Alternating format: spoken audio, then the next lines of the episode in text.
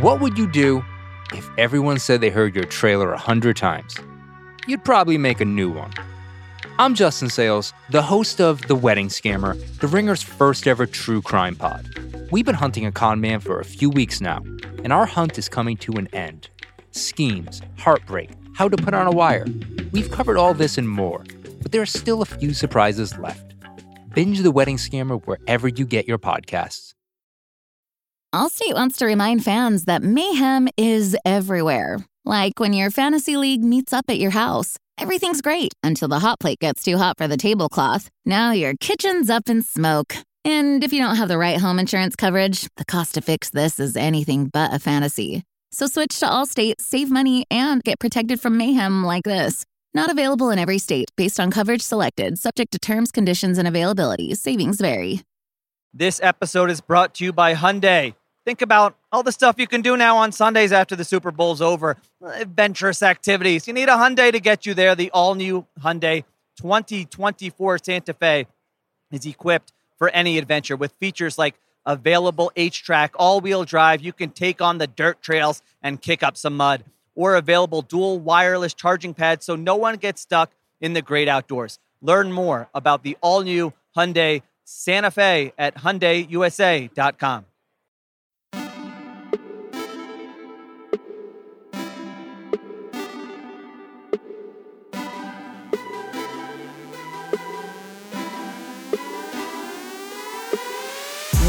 Welcome to the Ringer Fantasy Football Show. My name is Danny Heifetz. I am joined by Danny Kelly and Craig Horlbeck. And Sunday of Week 11 is over. And you know what? So too is the perfect era of Josh Dobbs. Absolutely devastating. Ah, Denver Broncos beat the Minnesota Vikings 21 to 20. The game just ended. Um, Craig, how do you feel that Amer- an American hero um, has, Has been fallen? knocked? Yeah. I, I try to figure out like what is the most impressive thing about Josh Dobbs, and I, I can't pick because there's like five. I'm like, is it the fact that he's been on the Vikings for two weeks, maybe, and that he's been on four teams in in a calendar year, maybe? His like scrambling ability is second to maybe Kyler Murray. legendary. Yeah. Like he is the Michael slipperiest Vick. dude I've ever seen. Um, he's incredibly poised. He's super tough. There's like 10 things that Josh Dobbs does better than like 70% of the quarterbacks in the NFL. It's like if Michael Vick worked for NASA but didn't actually have any time to practice either of those things. oh man, that was tough. We were and, and like we were texting during the game, uh, just about how great he is. And I remember right when we were texting about how awesome Dobbs is, he's just like reading his wristband two seconds before taking a snap. It was like he's just really just doing everything off the cuff. This just goes into my theory about Madden and that actually like the Madden is just like coaches that haven't played Madden don't know how to manage the clock, but even like bigger picture, like the overall simulation of millions of people playing Madden has narrowed down the best strategies that work. And it's like running quarterbacks. Everyone in Madden figured that out first. Fourth down, like going for it, get keeping the ball. Everyone figured that out first. Passing over running. Everyone figured that out. And tonight, what is Josh Dobbs doing? Doesn't know the place. He's just, it's like the equivalent of checking the wristband. It's just like, what's this play again? And it's like you hold down the right trigger and you like see what the play is. You're like, right, right. I'll do that, that. And if that's not there, I'll just like uh scramble. That's all Josh Dobbs is doing. Yeah, but it's underrated. People don't talk about how difficult it is to play Madden. Like you, you pretty much have to pick one to two receivers that you were going to throw to on this play because there's no way you could process five routes and then your brain coordinates that to which button you have to press before It's you a get whole sacked. job. Might be just as hard as playing real quarterback. Is it harder than playing NFL Yeah, uh, quarterback? could That's be. the question. Maybe. I'm just saying, like, Craig, you kn- we were texting and thir- there was a third and 20 or something where they just ran and they threw the, the check down to touch the other and, and they just had the three routes on the left just clear out. And I'm like, and you were like, I've run that play like a thousand times. It's a 12 That's year old's bread and butter. quarter. It's literally a Hail Mary, and then your running back just sneaks out after like blocking for us one second. And it, it, and of course, it seems like you're like, oh, they're just going to check down, get 10 yards, and try to kick a field goal. No, and then he gets a first down. He gets like 23 yards on the play. Even Russell Wilson's uh, uh, touchdown drive there at the end of the game, every single pass was just a check down to Samaje Perine all the way down the field, and then he threw a touchdown to Courtland Sutton. I swear to God, the check down is like the most valuable pass in the NFL right now. That's a sad state of affairs, Craig. That's so depressing. The check down's the most valuable play. I think what's crazy, speaking of the Broncos too, you know the Broncos they're five and five. The AFC playoff picture right now, the Steelers are hanging on for dear life. But I mean, we have like the Texans, Steelers, Bills, all six wins. Then we got the Colts, and Broncos are right now ahead of the Bengals, Raiders, and Chargers for a playoff spot. It kind of feels right though. I know, but Russell Wilson and Gardner Minshew being ahead of, I mean, Justin Herbert will throw a funeral for Joe Burrow later, but like, oh my God, what a weird group. I thought this was the perfect Russell Wilson experience. Um, it's like I felt like the old man explaining to his like little kids or whatever, like talking to you and, and Craig about this during the game. It's like this is what Russell Wilson, the, watching Russell Wilson's like. This is what it was like in my day, back in the early 2010s. Every Seahawks game was just absolutely miserable. They would like eke their way to like 180 yards passing after like you know 48 minutes or 50 whatever how many minutes 55 minutes of the game and then Russell Wilson in the fourth quarter would lead them on like one or two amazing drives and like pull some rabbit out of his hat. And it was like oh my god Russell Wilson's the best player Craig was bitching because Russell Wilson looked terrible for the first three quarters. And I was like yeah this is what he always looks like for the first three quarters. It's, and it's miserable and then they win and then you don't know how to feel about it. It's it's the Eli Manning scale, and what it is is there are it, it's when you play shitty for 58 minutes and then great for two minutes, and the best at it is Russ.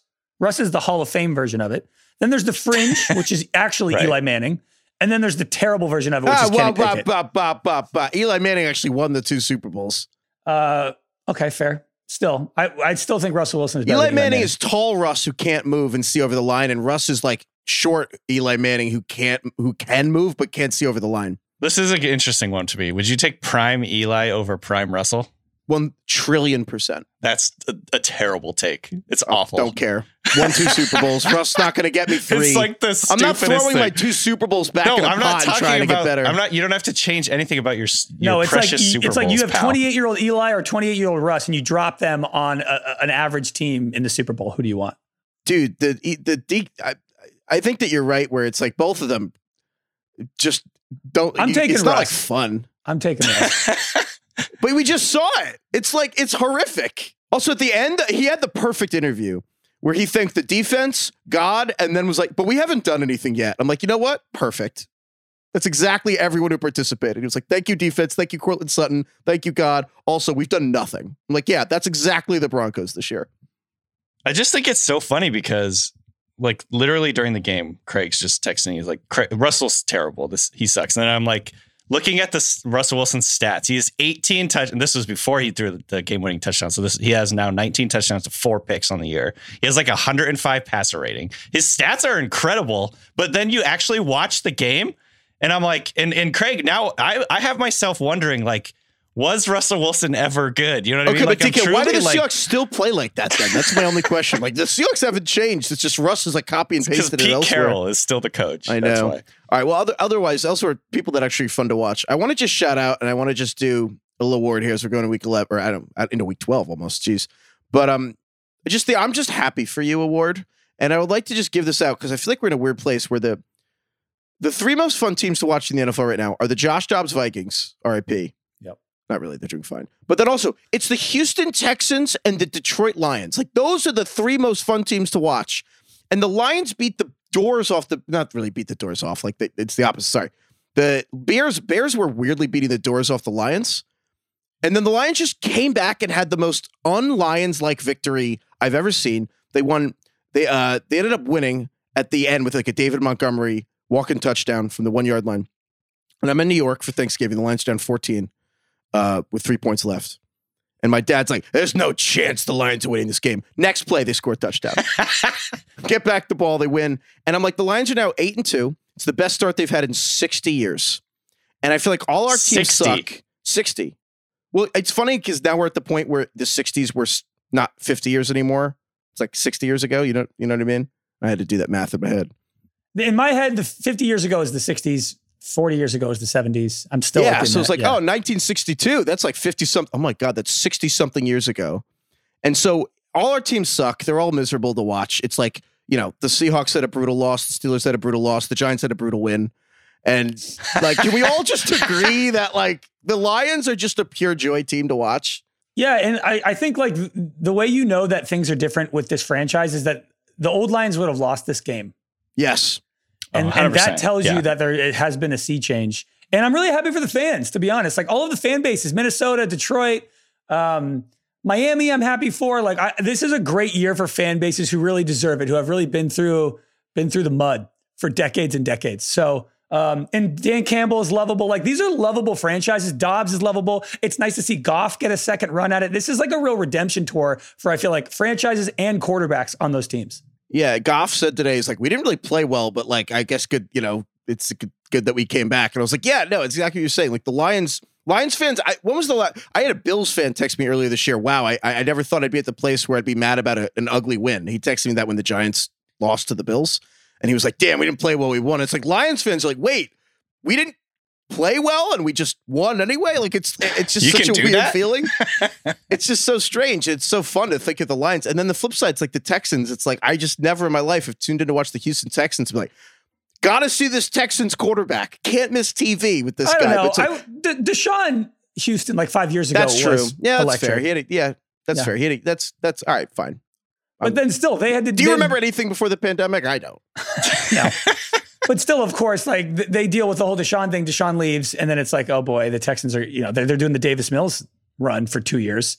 And it's lovely to see them getting CJ Stroud. And you know what I like the most about Houston is last year, Houston won a, a bullshit, uh, useless game in week 18 against the Colts. They won by one. Oh And, yes. and it knocked them out of the first pick in the draft. And everyone's like, this is why, like, this is why this is a problem. You know, like, you got to tank if you want the first pick in the draft. You, you want a pointless game, and now you're going to ruin your entire franchise. Well, the Panthers got Bryce Young, the Texans get CJ Stroud. It is like the football draft version of Ball Don't Lie, which is why, Heifetz, your Giants winning today. I think you got to stay positive. The, the football gods will reward you for playing good football, and you will end up with the right quarterback. for trying. Bull For fucking trying. shit, they will. Bull fucking shit. No chance. So the, yeah, the Texans won 21 to 16, and I agree with you on your premise. So Stroud was sick, 27 for 37, 336 yards, two touchdowns, three picks for like the second week in a row, three turnovers. That's not One great. was a tip, but- but really two. yeah. But for every like he had 336 passing yards, I think he also had 336 million fathers across the world saying, "We need a CJ Stroud," because that's all I was hearing. It was like, "We need a CJ Stroud." And I'm like, I'm trying, but like the Giants are losing. And I'm watching at my house. I'm home for Thanksgiving. My brother's here. My dad's here.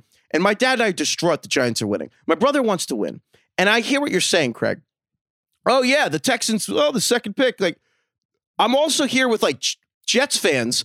Jets fans beat the Rams and they're 17 point underdogs. And instead of Trevor Lawrence, they got fucking Zach Wilson. All right. That didn't go so goddamn well. That's number one. Number two, the Giants didn't fall from the first pick to the second pick today. They fell from the second pick to like the freaking fifth pick. And if they did beat the Patriots next week, the Giants, the Tommy DeVito Giants, are going to have like a like the ninth or tenth pick in this draft. And I swear to God, if the Giants don't even get a top 10 pick out of this goddamn misery, the ball is lying. Heifetz, you're the one. This is wild so to me sad. that you, you're taking this this tack because Why? like we've talked about this like a million times over the last two years. Like quarter, the quarterbacks that fall are the ones that actually do well.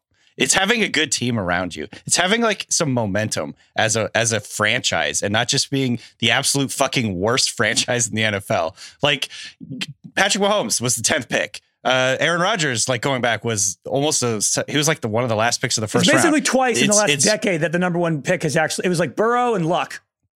And yes, but the it. only quarterbacks that have turned around bad teams were the generational guys. It was Cam Newton and Andrew Luck, and then it was Joe Burrow and like and now you could say Stroud. Like it's literally like there is two people like that this year. And uh, Lawrence, if you want to argue with the Jags, you can or cannot. But Well, the I, my, is my point, Heifetz, my point more is that we don't know that. We don't actually know that. fair, but I guess what I'm saying, I would push back is that it doesn't the way the Giants are and who the t- is on the team doesn't matter whether Sam Howell makes like five plays. They were down, they were up four.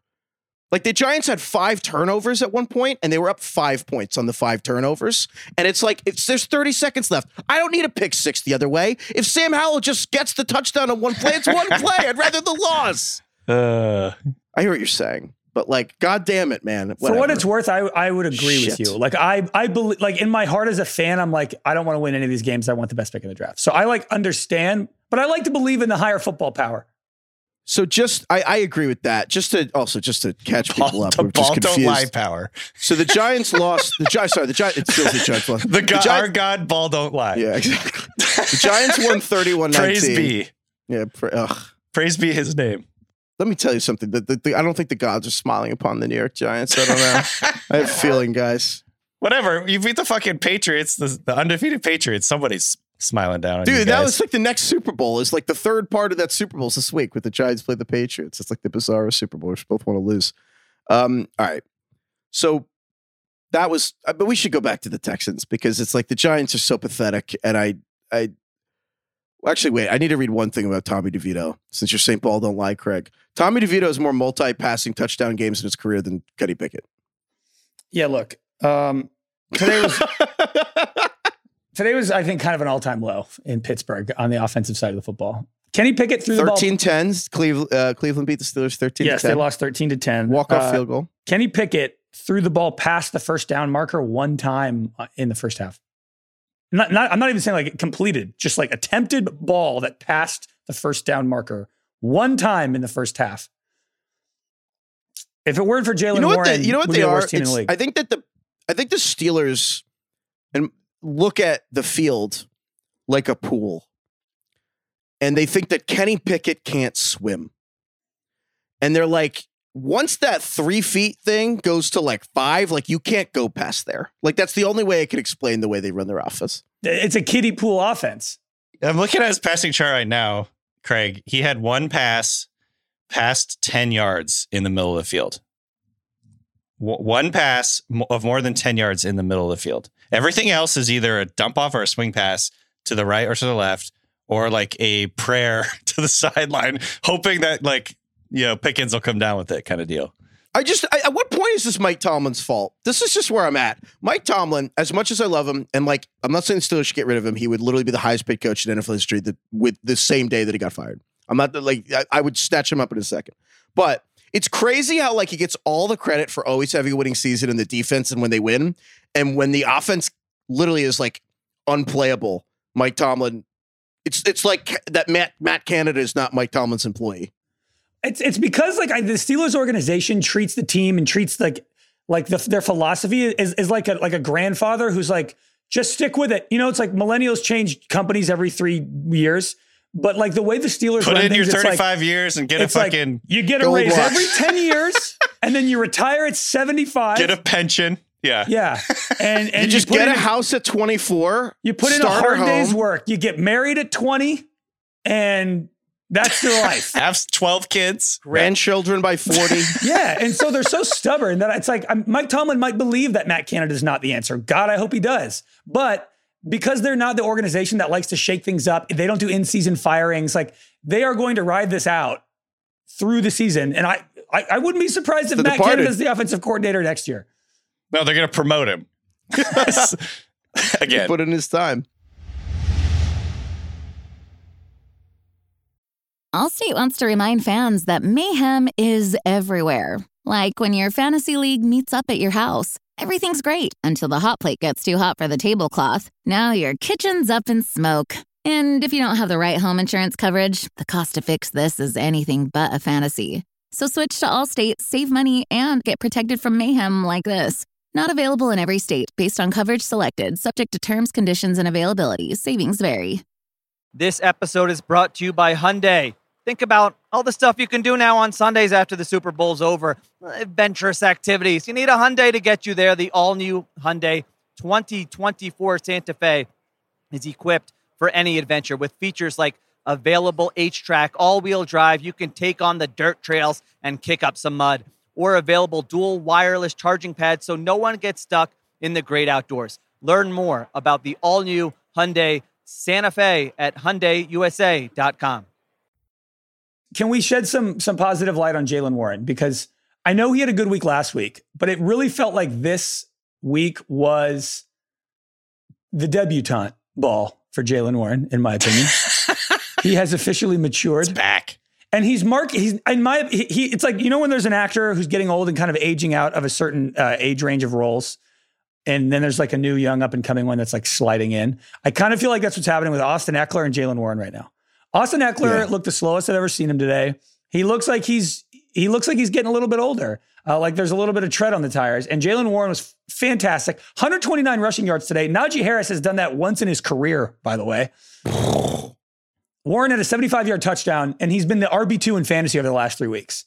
He's fantastic. He obviously shares the undrafted thing with Austin Ekeler, but um, Yeah, I mean, he, he's one of the breakout stories of the year in fantasy. Stylistically, they're they're kind of similar players. Like they're short and stocky, like gyroscope, uh, like balance and and running ability, plus good in the passing game. Uh, I will say again, anytime you say anything positive about Warren, though, immediately like I start having negative reactions because Najee Harris had 12 carries for like 29 yards in this. No, 12 carries for 35 yards, and then Jaylen Warren nine carries for 129 yards and a touchdown. Ekeler's such a good comp because you get the rare like narrative comp of like he's an undrafted free agent behind uh, like why is Melvin Gordon ahead of Ekeler? Like why is Jaylen Warren at like behind Najee? But also like DK, you're so right. Like they do stylistically have the same stuff. And also they Jaylen Warren's just like low key been a top 12 running back the last month. And again, I think fantasy football is hard because like after week two at this point, Jaylen Warren was like a better pickup than De'Von Achane which is just like an insane thing, but it's basically true at this point. Yeah, the Achane thing's weird because if you added De'Von Achane, you you he had the big week, nobody had him on their team. Then you added De'Von Achane, and then he had that huge week, and you were like, oh my god, this which is the greatest thing ever. benched him for. Right. And then the next week he played well, but then got hurt. And then you've been ha- he's been sitting on your roster for five weeks, and then you just played him this week, and he got two touches and then got hurt. So you've essentially had like one good week of De'Von Achane for probably spending ninety dollars of your fab money on him. God. Uh, Jaylen Warren's an excellent debutante. You guys never saw The Summer I Turned Pretty, did you? It's a great, great show. No. No, Highly never saw him. recommend. Never saw. Whatever. Uh, but there's been others. I th- I think. I mean, Tank Dell is Dude. easily one of the biggest stories of the season. Uh, hmm God, I was going through the numbers today, looking at the best, just like year long stats right now in fantasy. Tank Dell is the ninth best wide receiver in fantasy. Here are the nine guys, the only nine players in the league at wide receiver who are outperforming Tank Dell this year. Tyreek Hill, Keenan Allen, AJ Brown, Justin Jefferson, CeeDee Lamb, Amon St. Brown, Ja'Marr Chase, Stefon Diggs, and then Tank Dell. And DK, you loved him coming out of college. He has DeVonta Smith vibes, skinny, spindly, shifty. No, no, no. Th- this is like w- one of my biggest misses. Actually, is I Oh, didn't did love like him him. enough. I, I feel terrible about it now because I'm like, I essentially did that thing where I was a boomer and I wrote him off because he's small. you know what I mean? I was like, this guy who was the most productive uh, player in college football, and I- and I and it's weird because I really like DeVonta Smith coming in. I don't know why I, I didn't have the same feeling for Tank Dell. He won the Heisman and went to Alabama. That's yeah, for sure. That's probably part of it. Um, but uh, coming in, uh, he's like one of my biggest regrets in terms of like the draft and not ha- not having him higher, not liking him more. Is, is because he was like 155 pounds. I was like, this guy is too small to play in the NFL. And by the way, he's not just like a slot receiver. He's playing outside for them. He's like their number one receiver. And so he is absolutely breaking the mold. And and I was just too stuck in my old ways. And I was just like, this isn't going to work at the NFL level. He's this 155 pound guy. And then we've seen not only Tank Dell has been like awesome this year, but obviously Tutu Atwell when he was given opportunities in the in the, in the Rams offense earlier in the season, he's another guy who's like 150 pounds, and it, and he was like really good. Obviously, he kind of got phased out over the last few weeks, but um, I have this brand new sort of perspective. Like these guys can work in the NFL. Weight is not your fate. all of Chip Kelly's guys, like the De'Anthony Thomas, Kenjon Barner era, it, I, I, I, all those guys are in the league now. I feel like they'd have 10 year careers. Oh yeah, they just played in the wrong era. De'Anthony Thomas is a great. Yeah, it's there are so many guys that just would have been different. But yeah, Well, no, Michael DK, you're totally right. Oh my god. Well, I mean, those are all just small running backs who would probably be exactly the same now. They're all just De'Von Achane. But I also feel like, by the way, we're probably gonna chase the next Tank Dell. Well, yeah, I think the important thing is not small people are like the new cheat code. It's more like when a person is has the most yards in college football, don't be like, well, they're not even five nine. He's too small. Like that's not the number that matters. I think is the point. Uh, that's not even the only breakout guy in the Texans. Craig, you texted us at three o'clock that you were like Devin Singletary is probably Jer- Jerick McKinnon for this year. When Jerick McKinnon had like, what do you have? Nine. December first on. He had like eight receiving touchdowns. Yeah, he just like came out of nowhere, was probably literally on the waiver wire until like week 12 last year. And that was kind of Devin Singletary. I mean, he basically started to steal a little bit of Dameon Pierce's touches, but Pierce got hurt three weeks ago. And since then, Devin Singletary is the eighth best running back in fantasy, second in the league in rushing yards, second in the league in carries. And it's all because, I mean, one, Devin Singletary is good. And like, I feel like real like tape grinders have always loved Devin Singletary and thought he was good. Um, so I guess it's cool to see this, although I, I still think Dameon Pierce is good. But it's, I mean, the most important thing is that the Texans are productive and good. And the problem when drafting running backs this season is, you know, you, they need to be on good teams usually to be productive. And we all thought the Texans were going to be mediocre. But because they're good, Devin Singletary is like a legitimate option now. And he's probably going to remain the starter even when Pierce comes back. I don't know how they could go back to Pierce after watching what Singletary's done. I mean, he's just a really good fit for what they're doing on offense. And he's always been, Craig, like you mentioned, um, like if you look at the tackle breaking metrics and things like that, he's always been up there. He's just really elusive. He, he he's another guy. He's like in the Jaylen Warren mold in terms of size and, and lowness to the ground. He's just sort of gyroscopically It's called height. low, but he's he's low to the ground. He's short. Uh, 5'7", 203 pounds. Obviously, he's not like this typical size of a lead back, but Jaylen Warren, Austin Ekeler, they just bounce off of dudes. Gyroscopic balance. I'm not over lowness to the ground. I like that. His lowness to the ground is a, it's an advantage. Deuce Deuce Vaughn, maybe Deuce Vaughn's the next guy to come out, guys. Can Keep two an eye on people at this of the same height have varying levels of lowness to the ground? Yes, yes. Could you give me an Can example? you give us two? Yeah, please. Uh, well, like you know, pad level. You know the term pad level.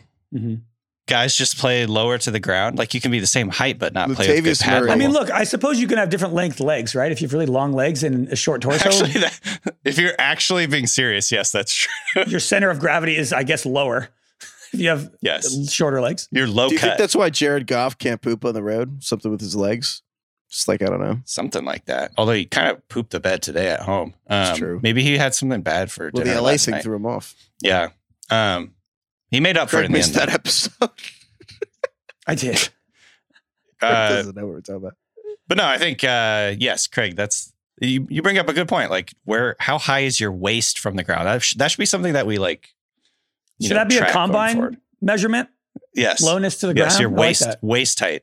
Are we already on this? Because we Your said we dick, should measure all the guys. We should measure all the guys to the combine for suits. I Taylor. like that. yeah. That is good.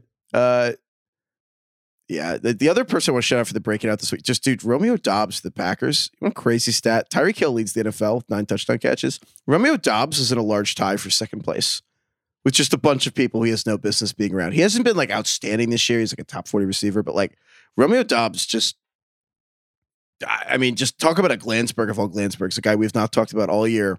Meanwhile, it's like then you got Christian Watson for the Packers, who's you know much you know second round pick, much bigger deal last year, much bigger deal entering this season.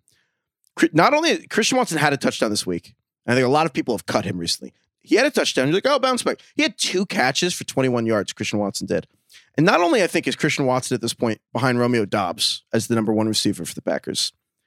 I feel like Christian Watson is behind Jayden Reed as the number two receiver for the Packers. And DK, I actually think Christian Watson is behind the sixth round rookie Dontayvion Wicks as the fourth. I think Yeah, that there are three rook. I'm not kidding. And this is not a hot take. Or I guess Doubs is not a rookie, but Doubs is the same age as Watson. And then I think there are two rookie receivers ahead of Christian Watson on the Packers. Like, is it fair to say Watson's like the fourth receiver on Green Bay? I'm not even. I'm not kidding. I this is mean, not a bit. I th- honestly like if you ask Packers fans, I'm not super in tune with Packers Twitter, but I feel like people in Packers Twitter love Dontayvion Wicks and are He's getting good. really getting really fed up with Christian Watson, who is either um, failing to catch a contested pass or getting hurt or dropping something. Like you know, he's just been very frustrating this year. Dontayvion Wicks had three catches for 91 yards today. Every time he touches the ball, he makes something good happen. Uh, Jayden Reed, by the way, I think flashes every time he touches the ball, and that includes running back carries or like end around type carries. He always um, he always just makes explosive plays. I don't know understand why they don't get him more involved. And by the way, with so many injuries at the back at their running back position, he might end up getting some like Randall Cobb style work Dude, going forward. Christian So- Watson has just been a smaller, slower, less annoying version of Chase Claypool this year. Wow. A hundred percent. He- That's a that's a really good comp actually because remember Claypool had like a bunch of touchdowns his rookie year and then just couldn't do anything after that for multitude of reasons. Ever. Um, it never but- happened after that. But I mean, like we were very much projecting a lot of probably not replicable big plays from Christian Watson as a rookie, where Aaron Rodgers was just throwing him deep balls. Um, so yeah, that's a that's a really good comp. I like that one. Brutal. Uh, all right, we could probably need a little chaser here. All right, people that actually bounce back. Just guys from the dead. Yeah, we've been we've been I feel like we've been selling a lot of guys as buy lows for like two, three, four weeks now, and we'll get to Tony Pollard. But it was a huge week for a lot of these guys where, like, uh, uh, the expected fantasy points guys, where it was like, no, no, the underlying numbers suggest that these guys are going to bounce back. We got to start with the Jags. The Jags won 34 to 14. Trevor Lawrence, number one quarterback in fantasy on the day by, by a, a wide margin, 32 fantasy points. Thank he God. Two, two touchdowns passing, Love to two see it. running. He looked great. The offense looked great. Everyone's healthy. And then Calvin Ridley, who we just talked about on Power Hour this week. Calvin Ridley, 100 yards, two touchdowns, number one wide receiver in fantasy this week. He's pretty feast or famine. Like we've said, he has three games with more than 17 fantasy points. And then he's got four games with less than five. So, you know, you kind of want a little more consistency out of that. But uh, so nice to see Trevor Lawrence actually kind of like get back to what uh, he used to be. And it's funny, they were talking about it on the broadcast. They said that this is the first week where he felt fully healthy, where he wasn't actively thinking about his knee while playing. Yeah, So the two know. rushing touchdowns, and then he just like launched himself at the pylon for like I think the first one, and he just like I was like, yeah, his knee's fine, or he's on great drugs. Does this make you think both? Probably both. Does this make you think that Trevor Lawrence is kind of going to finish the season, you know, in the top 10 range where he was drafted, or do you think this is kind of a fluke? And they played a bad team. I think that uh, both. I don't think he will be have 31 points each week. I, I do think the rushing touchdowns has always been underrated with Lawrence. I don't think two is fair, but I it, he's way faster than you think for like a very tall, pale, white, six foot six guy runs like a newborn He's a giraffe. gazelle. Yeah. It's like Jared Goff runs like a newborn giraffe. Like Lawrence, even in Clemson, was like, I don't know. He's like always like he can rush it in. So I don't think it's out of character, honestly. But I no, I think that I, you know what? I'm mad because after week one, everyone does like overreactions. We did underreactions, and every week there is something that we're fixed on that actually means nothing at all. And last week it was the Jaguars game, getting the blown out by the Niners, and we're like, "Oh, Lawrence, here's a new person to criticize." Like eh, they're fine; they're going to be fine. And in a weird way, I almost think that the Texans and Jags might make the playoffs. But the flip side is, we were like so focused on the Niners beating the crap out of the Jaguars last week that the actual common thread was not the Jaguars being bad; it's that the Niners just beat the crap out of another team this week. And so I think bounce back was that Brock Purdy and the Niners had lost three straight games. They came back to beat the Jags this week. Brock Purdy just once again unbelievable. And I think Craig, it's been a win it, but I think we need to check in on whether you're part of the Brock Purdy cult now. Do you believe? I'm kind of I'm kind of pivoting to be honest. Look, I think in, in life you you you you learn new things and you change, you adapt, you know? I I like to say strong opinions loosely held. And Brock Purdy was 21 for 25, 333 yards and three touchdowns and nobody really gives a shit. Everyone's just No. like, yeah, that's Niners. just Brock Purdy's game. If Patrick Mahomes did that, we'd be like, ah, Mahomes. It'd be the Collinsworth, like Patrick Mahomes. Like Brock Purdy is, I think, perhaps the best Kyle Shanahan quarterback. Like he is playing at Matt Ryan MVP levels right now, and he's the last pick in the draft, and he hasn't even played 16 regular season games in the Uh, this is uh he's like he had a perfect passer rating today. Uh Oh, he yeah. is the f- Nobody first cares. perfect passer rating quarterback for the 49ers since like s- I don't even know. The Steve- only people Steve to do that, or something. in Ni- no, the only Niners quarterbacks that have a perfect passer rating game are Joe Montana, Steve Young, and Brock Purdy, which yeah, is it's like, the fucking MVPs, you know, Yeah. legendary quarterbacks. And then, so the Niners beat the Bucs 27-14. Honestly, it felt more like 35 to 7. I can't explain that, but it's true. Like it it just it it didn't feel any the fact that it was the 13 point game just feels wrong. Uh, but It just doesn't look stressful. The, the night Brock Purdy looks so calm. It looks so easy for them. It just looks like they're at practice, like playing seven on seven. because you know why Kyle Shanahan's playing Madden, Madden in Brock Purdy's head. Well, it, it looks like Madden the way everybody's open by 20 yards every time Brock Purdy steps back to pass. But yeah, I, I'm back to thinking the Niners are the best team in the league again. I'm gonna be 10 years from now, Brock Purdy's gonna be like a 10 time all pro or a nine time all pro. And I'm still gonna be like, I don't know how long this is gonna last. You know, like it just feels like this is not replicable going forward. You know, I, I, I just don't know if I believe. It's like the opposite of Tony Pollard, where we're like, no, no, it's coming.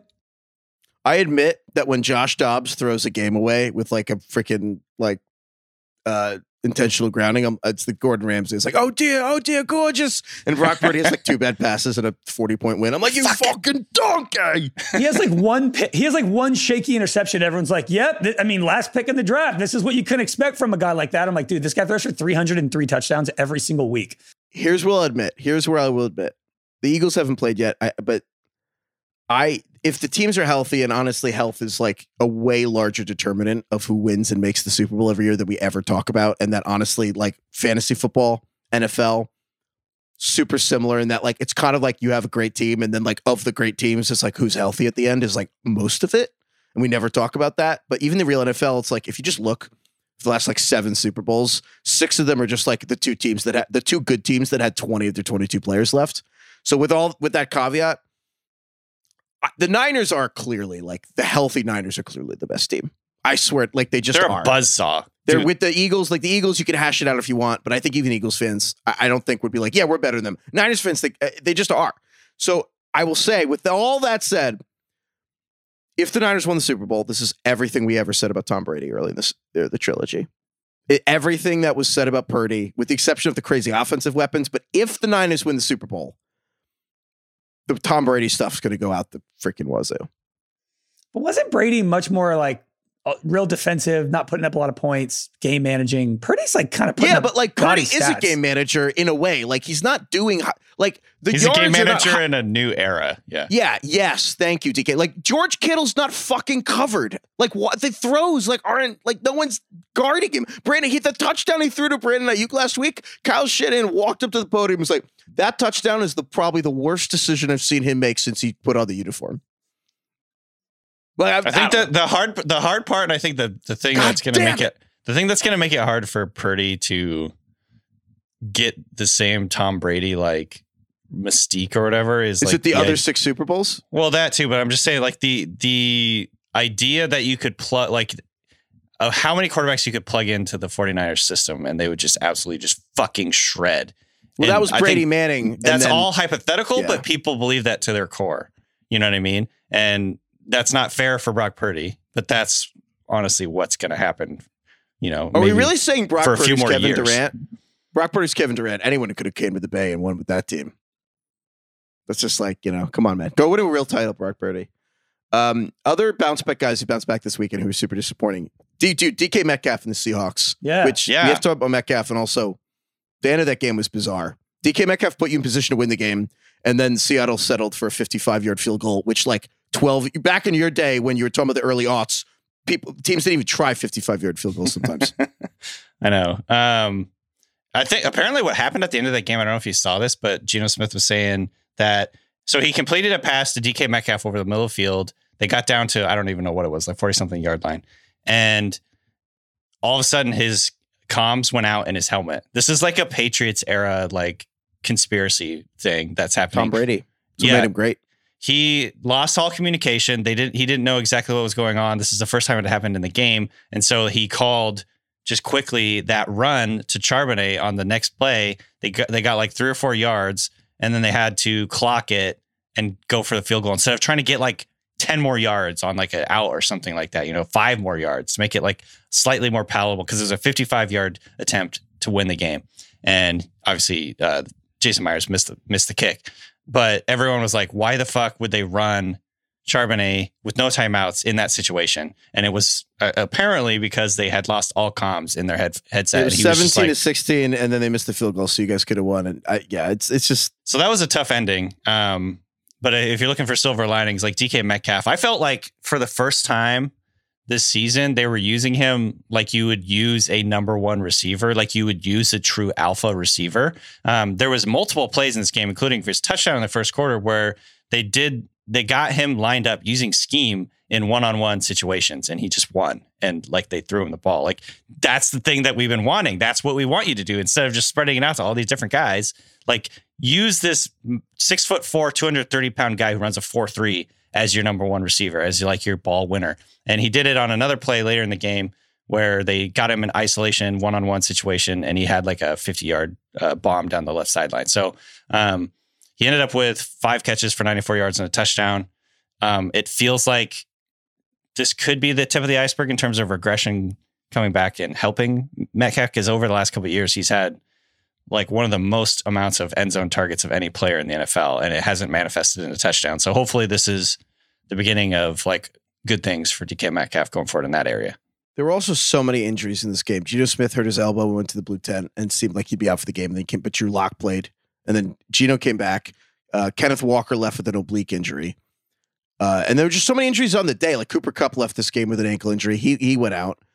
And then just overall, like this whole week, like Aaron Jones was carted off for the Packers, um, Packers running back Aaron Jones. And then the same drive, uh, Emanuel Wilson, the uh, one of the other Packers running backs, also was carted off like two or three plays later. So the Packers had one running back in the game. And that's all coming after Thursday football, the carnage of Thursday football, where like Joe Burrow is out for the season. Mark Andrews is out for the season. Like that was in the first half of Thursday night football.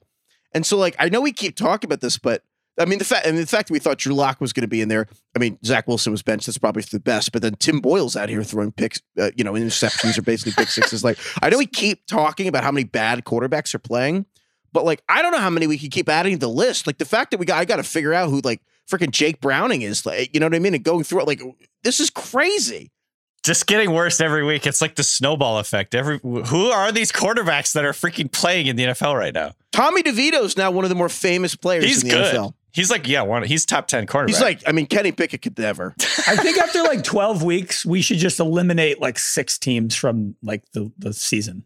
It's Like, like, they just yeah, stop. yeah. You know, it's like an The eliminator guillotine, pool. the guillotine leagues or whatever. Yeah, like, just do that in the NFL. when Bills Jets, the other games ended, and there was like 11 minutes in Bills Jets. I was like, it was 29 to six. I was like, do we really, do we need to do this? Who wants this? Yeah, if you get Who's to week, for? if you get to week twelve and you have less than four wins, it's over. you're done for the year. and the draft picks are determined based on the week 12. Dude, Yeah. you know that Ted Lasso joke when they're like, soccer relegation, what's that? They explain it. It's like, what, what do they do in America? It's like, oh, yeah, everyone just plays out completely meaningless games and completely empty stadiums and it's a totally soulless pro- process. And everyone's pretty much okay with it. it's bizarre. Uh, Bengals, I, I know this happened Thursday, but like, I, we have to talk. the- I feel like the Bengals, it seems more likely than not that they will miss the playoffs, which is absolutely astounding. The Bengals are dead last in the uh, AFC North. And once again, they're behind the Broncos down the playoff race. And now they have Jake Browning running the offense for the rest of the season. I, I don't even, Yeah. I don't This know what sucks. to say. this sucks.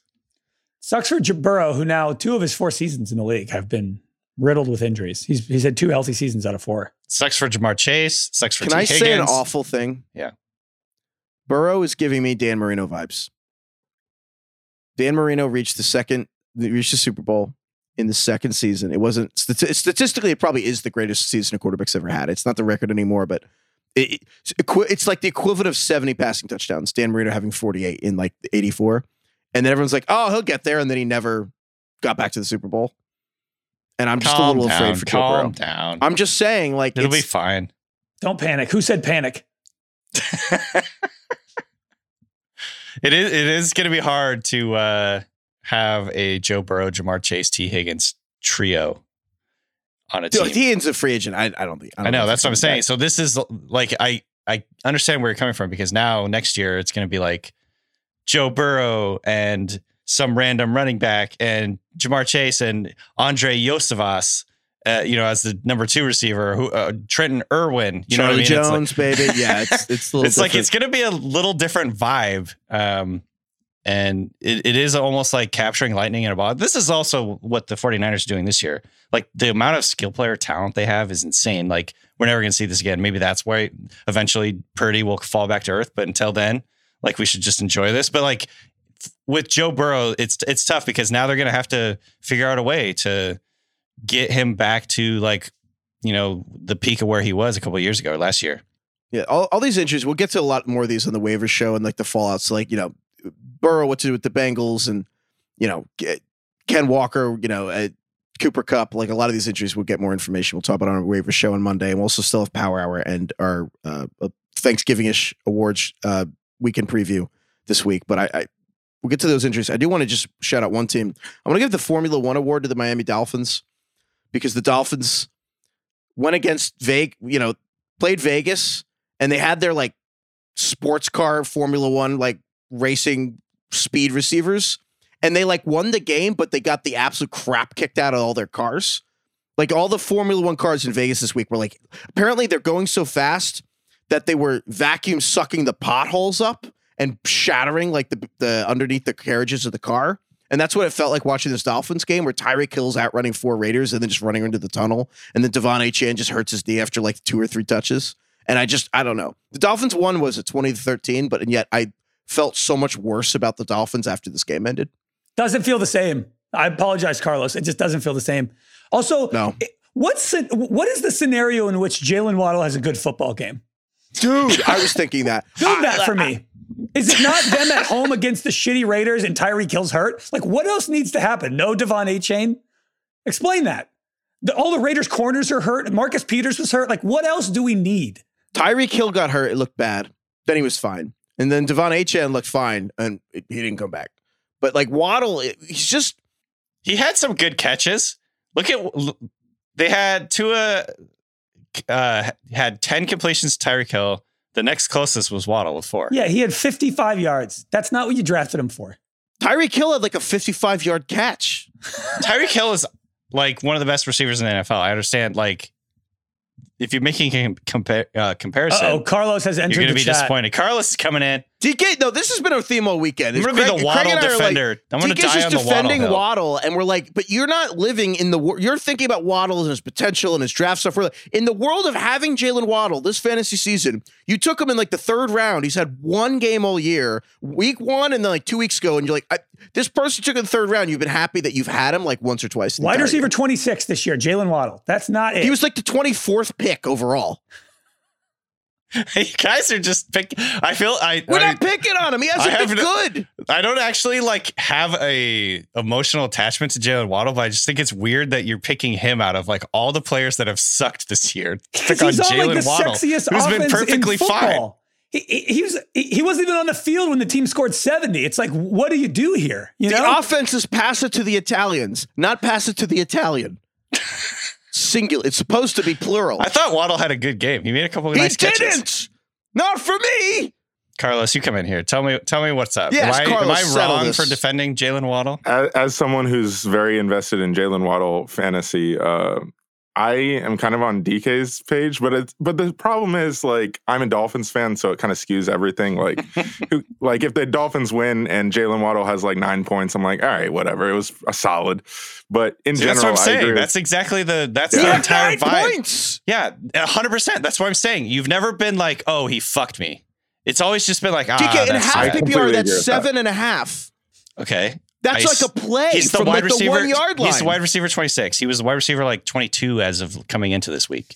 Okay, He's not well, fucking you. This is you guys. You're not, you're not understanding what I'm saying. he's You're, a he's, he's a so mad about this uh, guy who's been like Okay, slightly fine. below. We're not mad, we DK. We're just disappointed. Yes. This is what half PPR. DK Find lives a someone full else to like world. get mad about. He's like, you don't need to get mad about Jaylen Waddle. it is weird that Tua, either Tua or McDaniel, just like forget that he exists sometimes. Like, yeah, he had four catches today. Three of them were on the drive that Tyreek Hill was injured and in the locker room. Like, so when Tyreek was gone, Tua was like, "Oh yeah, Jaylen Waddle exists," and threw to him three times in the, on the drive, and I think they scored a touchdown on that drive.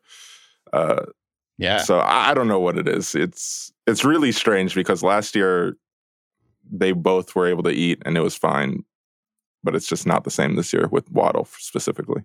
All right. Well, I'm sure that this is resolved. It'll It's just a up weird. It's just a weird guy to be so so much anger directed to him. I feel like. I'm try- I, I'm trying to figure out how to articulate this in a different way that that makes it more clear how we feel.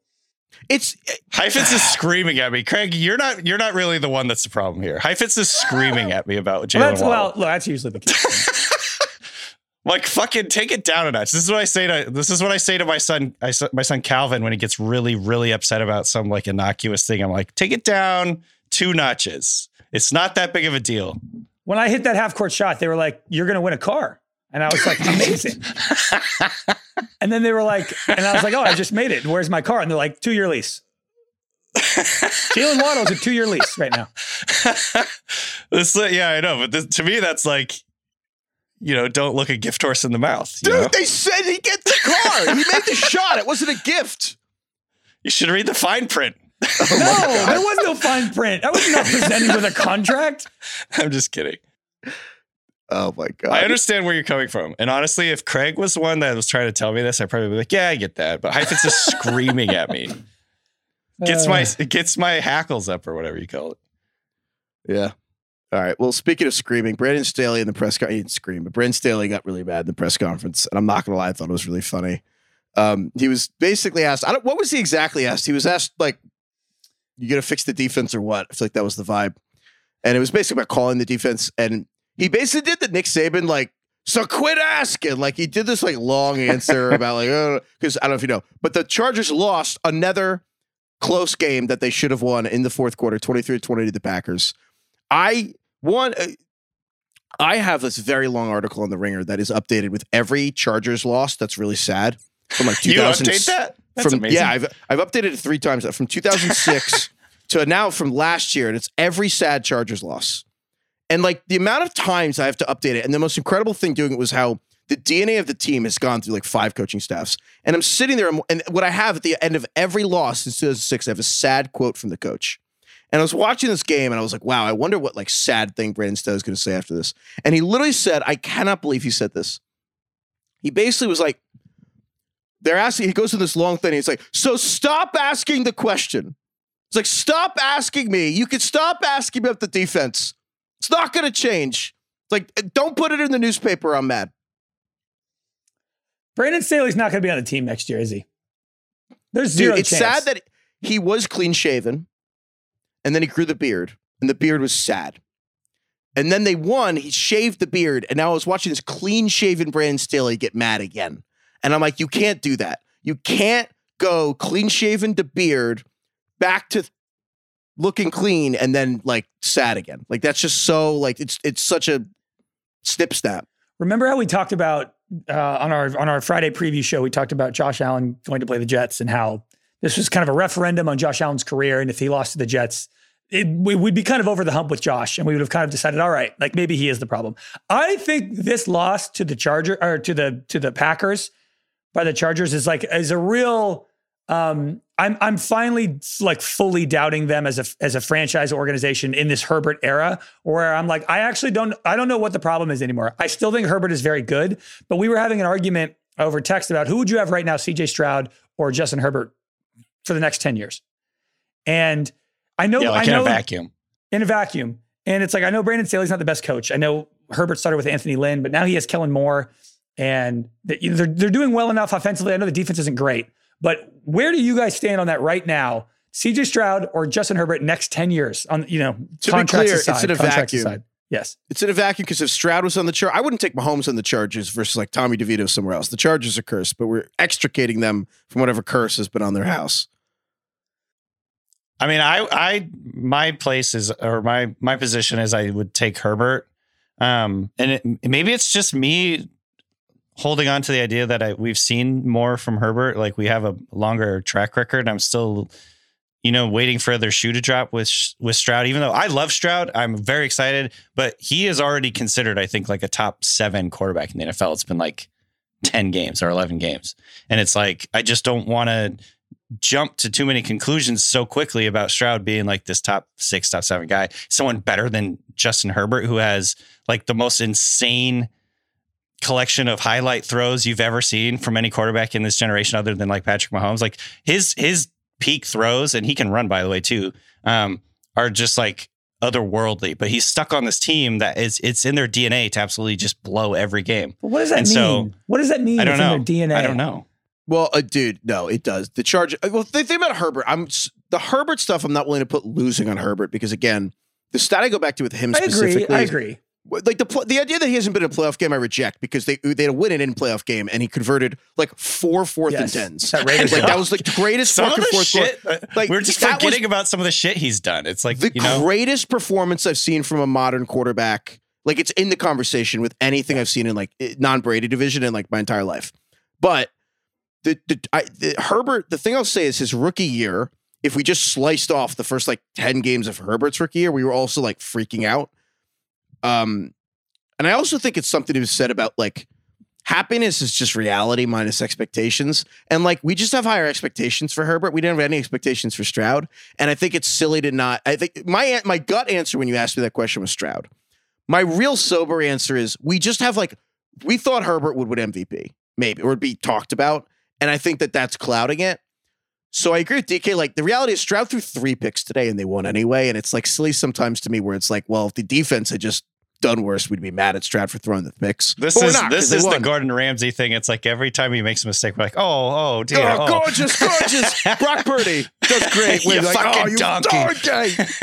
I don't know. Stroud threw three There's- picks today. I think I agree with you that it's probably Herbert, but there's, I don't know, there's an intangible. It's intangible. close, and I think Stroud has the Joe Burrow win- Yes, he does. winning aspect It's, to him. just and I some people win and some people don't, and I, I, it's an X factor, intangible, whatever you want to call it. And it feels like Stroud has already had three games where he's shown that. And Herbert's, it's always weird. I don't know why. I think I he's agree, the and you most know talented thrower in the league, and yet it still Steven feels weird. Ruiz, Steven Ruiz, who's like as Herbert as it will get, like the most pro Herbert guy in the world, will admit that Herbert, what he lacks, if anything, of an elite trait is like the creativity, and sometimes like he's almost robotic in that he just kind of almost executes the play He's like, a the Terminator. too much of like. Yeah, what, what? So even just with this game today, he made like the most incredible play, threw it down the sideline, and and uh, Quentin Johnston, Quentin just Johnston dropped, it. dropped it. Like, what? How different would the narrative be if that hadn't happened? You know what I mean? We have to talk about that drop because also Quentin Johnston, that was a first round pick, and I get it, got raw. He was always raw coming in, and he wasn't like a contested catch guy. He wasn't like supposed to be great hands catcher coming in. But then Josh Palmer on IR, Jalen Guyton does comes back, doesn't play. Mike Williams tears ACL. It's like okay, oh Gerald Everett's out. It's like all right, Quentin Johnston, like we're down four guys. Like this is kind of your time.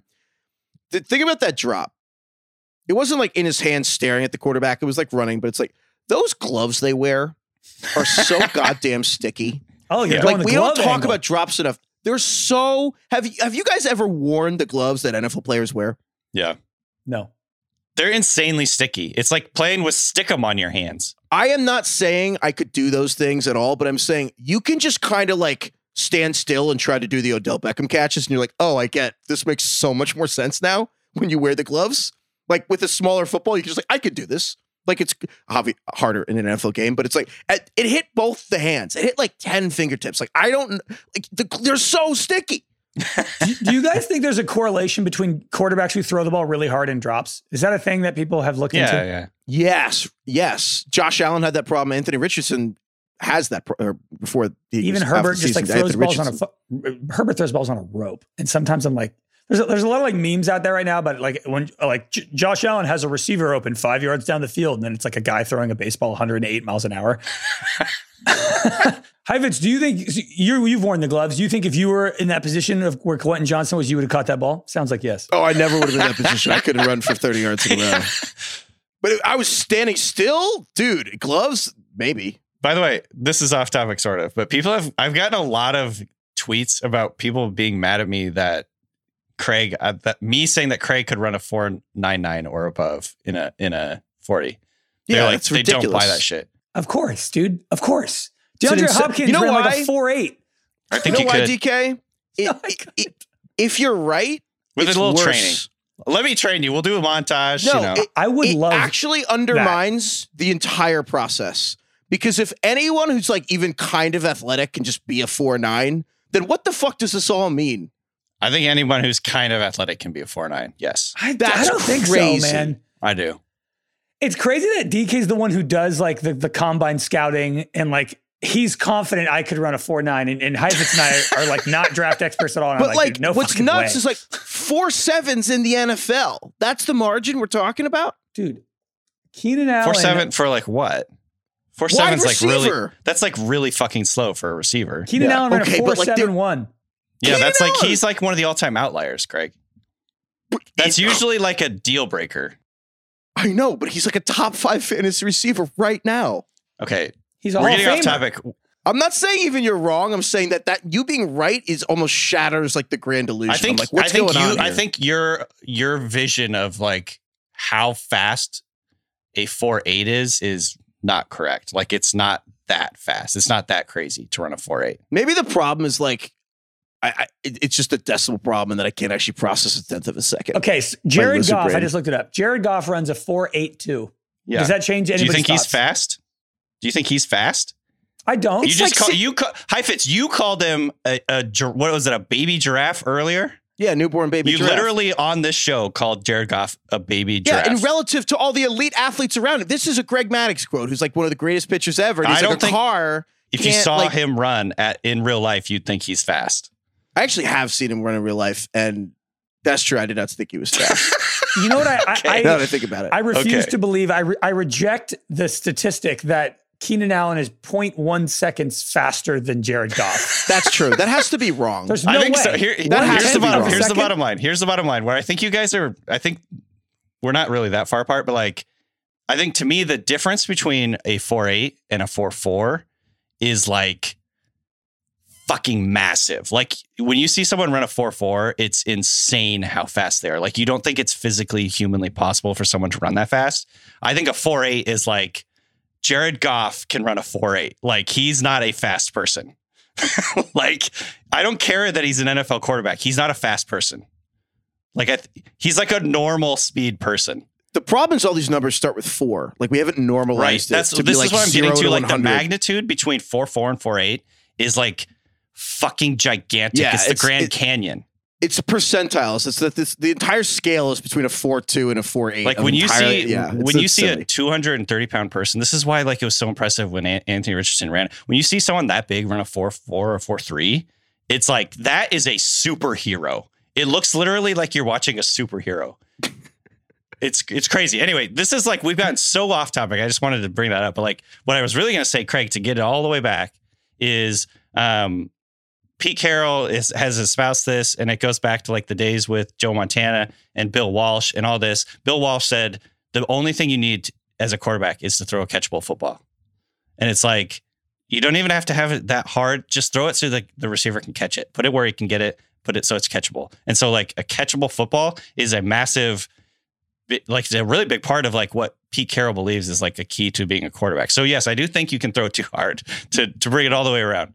And like a guy like Joe Burrow, just eye test, he throws a catchable football. And there are some times with Herbert, he'll make the most impressive throw I've seen all month, but it's on such a laser and it's right in the guy's hand, but it's going 100 miles an hour. And unless you're dealing with, unless he's throwing a Keenan Allen, who has like the best hands in the league, if it's like Jalen Guyton, it's it's harder for those guys. I feel like to catch those those missiles. all right, here's the problem. No, here's the problem. though. Missiles, I, I'm hearing what everyone's saying, just a piss rod. and I I'm hearing what everyone's saying. Okay, Here's my issue. I'm on the Wikipedia page for 2023 NFL Draft. 21th overall. Chargers. 21st. Quentin- I- I know, I 21st. fucked that up. 21st. that was like what I would say. I fucked that up. I knew you know what's soon as I great about this it. show though? Like every other podcast on the planet would go, "Well, hey, I'm gonna retape that," and we're like, "Nah." And they're like, nah, he's an idiot. It's the whole bit. he's a host who can't talk. It's great. It's like, anyway, Chargers took Quentin Johnston.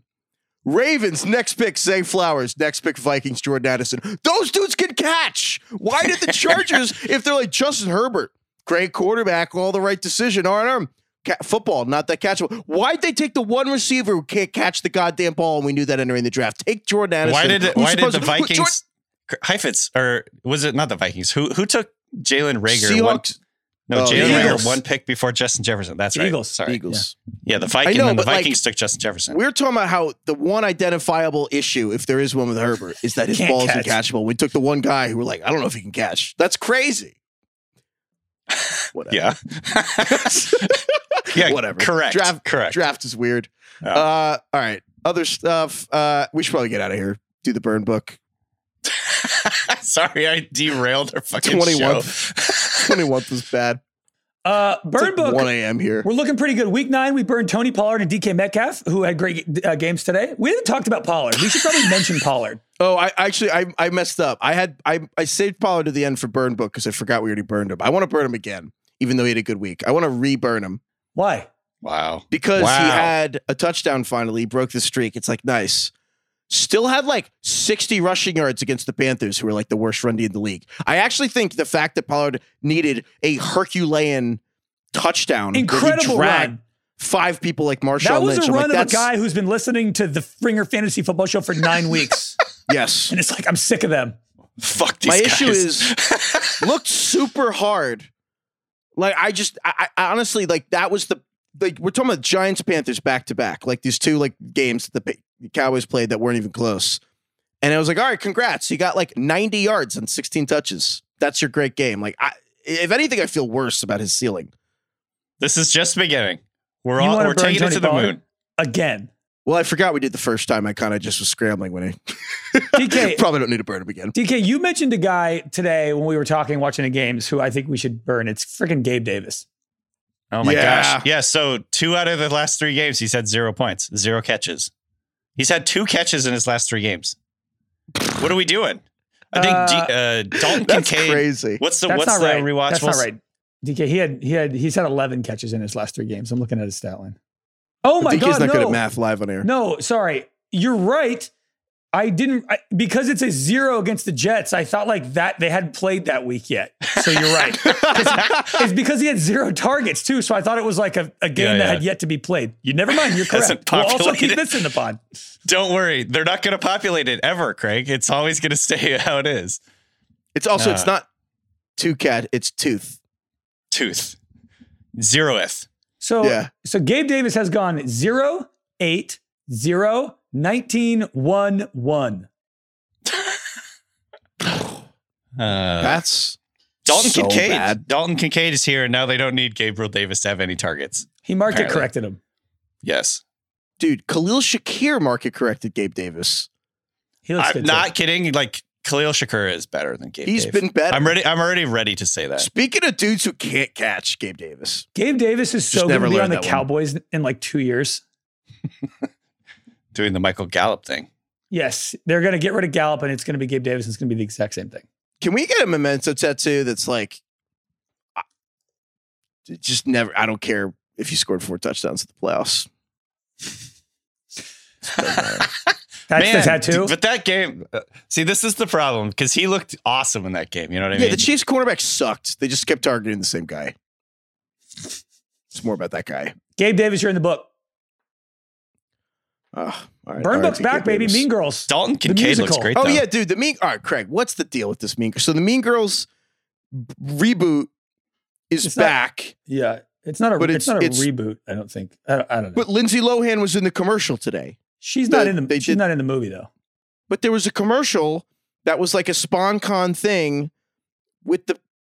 She's not the principal in the movie. She was the principal in the ad today, and I, I- I thought do- it was sponsored by Mean Girls. Something else. She's not in the movie. I think she's just. I think she's just helping promote the movie. Tina Fey is in it and playing, I believe, the same teacher character So she played. some of the characters who were in the movie are in the movie, it and is some of the characters who are in the movie are just promoting the movie, pretending to be the movie. it is just Tina Fey and Tim Meadows, I believe, are in the Mean Girls movie. and the characters Lindsay are the same names, Uh, correct. but That's they're correct. singing, but they don't. They cut the singing out of the trailer. Yeah, it's called it's called The Wonka. Uh, Timothée Chalamet is playing Willy Wonka in a movie coming out in December. That's also a musical, but the first trailer doesn't have any singing in it, and it's Because because he's bad. Wait, it's a musical? it's a musical. I didn't know but that. people don't really know that because I think people hate musicals, so they want to brand it as just like a non-musical at first, and then kind of slip it in the last second. So why'd they make a musical if people hate musicals? Great, great question. We'll see how this movie does. It's like it's like draft a guy who can't catch when it's the only thing you need. You know what people love is when they when they completely make something totally different than what you're expecting. Is that like when we do a waiver show? This is like the Jalen Waddle for you guys. This is why you guys are so mad at Jalen Waddle. It's like they made tried to make him into a musical. This is what not what you're expecting, and they it was sprung on you. Yeah, what's this Gabe Davis zero catch interlude here? The thing with Mean Girls that doesn't make any sense is like it, it's a musical, and and that's the differentiator. That's what like will draw you in. It's like oh, because the trailer suggested it's literally a shot for shot remake of the 2004 movie, which has not aged in such a way where it requires. It wasn't made in 1968. I would just go watch Mean Girls. Yeah, which ages, which has aged really well, and, and it looks great. The only way you can tell it's a musical is because in the little uh, the, the logo at the end, there's a little musical symbol in the in like the G. So can I ask you a serious it. question? Why did they like you'd think they put a lot of thought into like remaking Mean Girls. So why did they be like, we're gonna greenlight this as a musical? And then later, once they'd made it, they'd be like, yeah, but no one wants to see musicals. Like, so then why did they did that change? It was a Broadway play and it was really successful. And it was with Reneé Rapp, who's playing the Which is a George musical. character. Yes. And I think it was so successful. Maybe Tina Fey was like, let's write the 2023. Let's just let's just convert this into a movie. And they were like, of course, Tina Fey, anything you want, Mean Girls, let's do it. Remake, we'll make money. And then I don't know, maybe they're like, maybe this is a strategy among musicals where it's like, if it's a remake and it's a musical, we will pretend it's not a musical until we can't anymore. I don't know what to tell you. I mean, like La La Land's a musical. We knew that was a musical going in. It's like the Mike Davis of plot. I don't know. Uh, yeah, I I, I kind of have no interest in seeing a, a shot for shot remake of Mean Girls. I, I like the original one. It's still good. I don't know. It's weird. DK, do All right. you have thoughts? Have you seen Mean Girls? I've seen Mean Girls. I really like Mean Girls. I don't think I'll watch this one. Shame. Yeah. There's just a lot of content out there, you know? And there, there's a lot of stuff on my list I still need to watch. I've never even seen, I, I haven't even fucking watched Oppenheimer yet. I need to watch that. Mm. You got to get You on know, that. Oppenheimer's in the way of me watching Mean Girls. So there's a non-zero chance you watch Mean Girls. Yeah. Close I, to got, I understood. I understood that reference. Al- yeah. Almost zero. Yeah. Even though I haven't seen the movie, I, I understood that reference. Yeah. Almost zero. Ch- That's the best part. Almost zero chance this podcast's over. Thank you, DK. Thank you, Craig. Thank you, Carlos, for producing this episode. Thank you, Lauren. Lauren, who produced Mean Girls the musical. What the fuck, Lauren? God, dude. Lord, inventor of the toaster strudel. Uh, uh, thank you, Three Dog Night. Oh, what's Craig? uh, Craig? They sing. They have one really huge song, right? Yeah, it's uh on well, you'd probably know it most from the shit, what's the movie? Dirk Diggler movie? Boogie Nights. Boogie Nights. oh, I'm not gonna get it. What is it? Mama told me not to come. Oh, that's not the song I'm thinking of. Me not to come. They also sing Joy to the World, which is like their most Yeah, famous yeah, song by yeah, a lot. Oh, and Shambhala. JK, they're not a Yes. they're not a one hit wonder. Yes. I knew the Heifetz says no second too. thoughts. Heifetz? No, I knew the second too. I was just googling the Mean Girls movie. Heifetz can't get over this. He's, he's. I'm just like, why would you make a musical and then like be like, yeah, but no one likes musicals? I actually fully agree. I I don't understand. it's just like I. I, I shouldn't say nobody likes musicals. I think musicals have done well. Like I, you well, know, fine, if people like musicals, it's just weird that they've the people who made the musical decided no one likes musicals. That's I think weird. it's I think it's odd that they they they're not marketing it as a musical. That to me feels weird. Email us at ringerfantasyfootball at gmail.com if you have thoughts on the Mean Girls thing. All right. I was going to do thank you again. I've been doing that recently. It was just goodbye now. All right. Goodbye, everyone.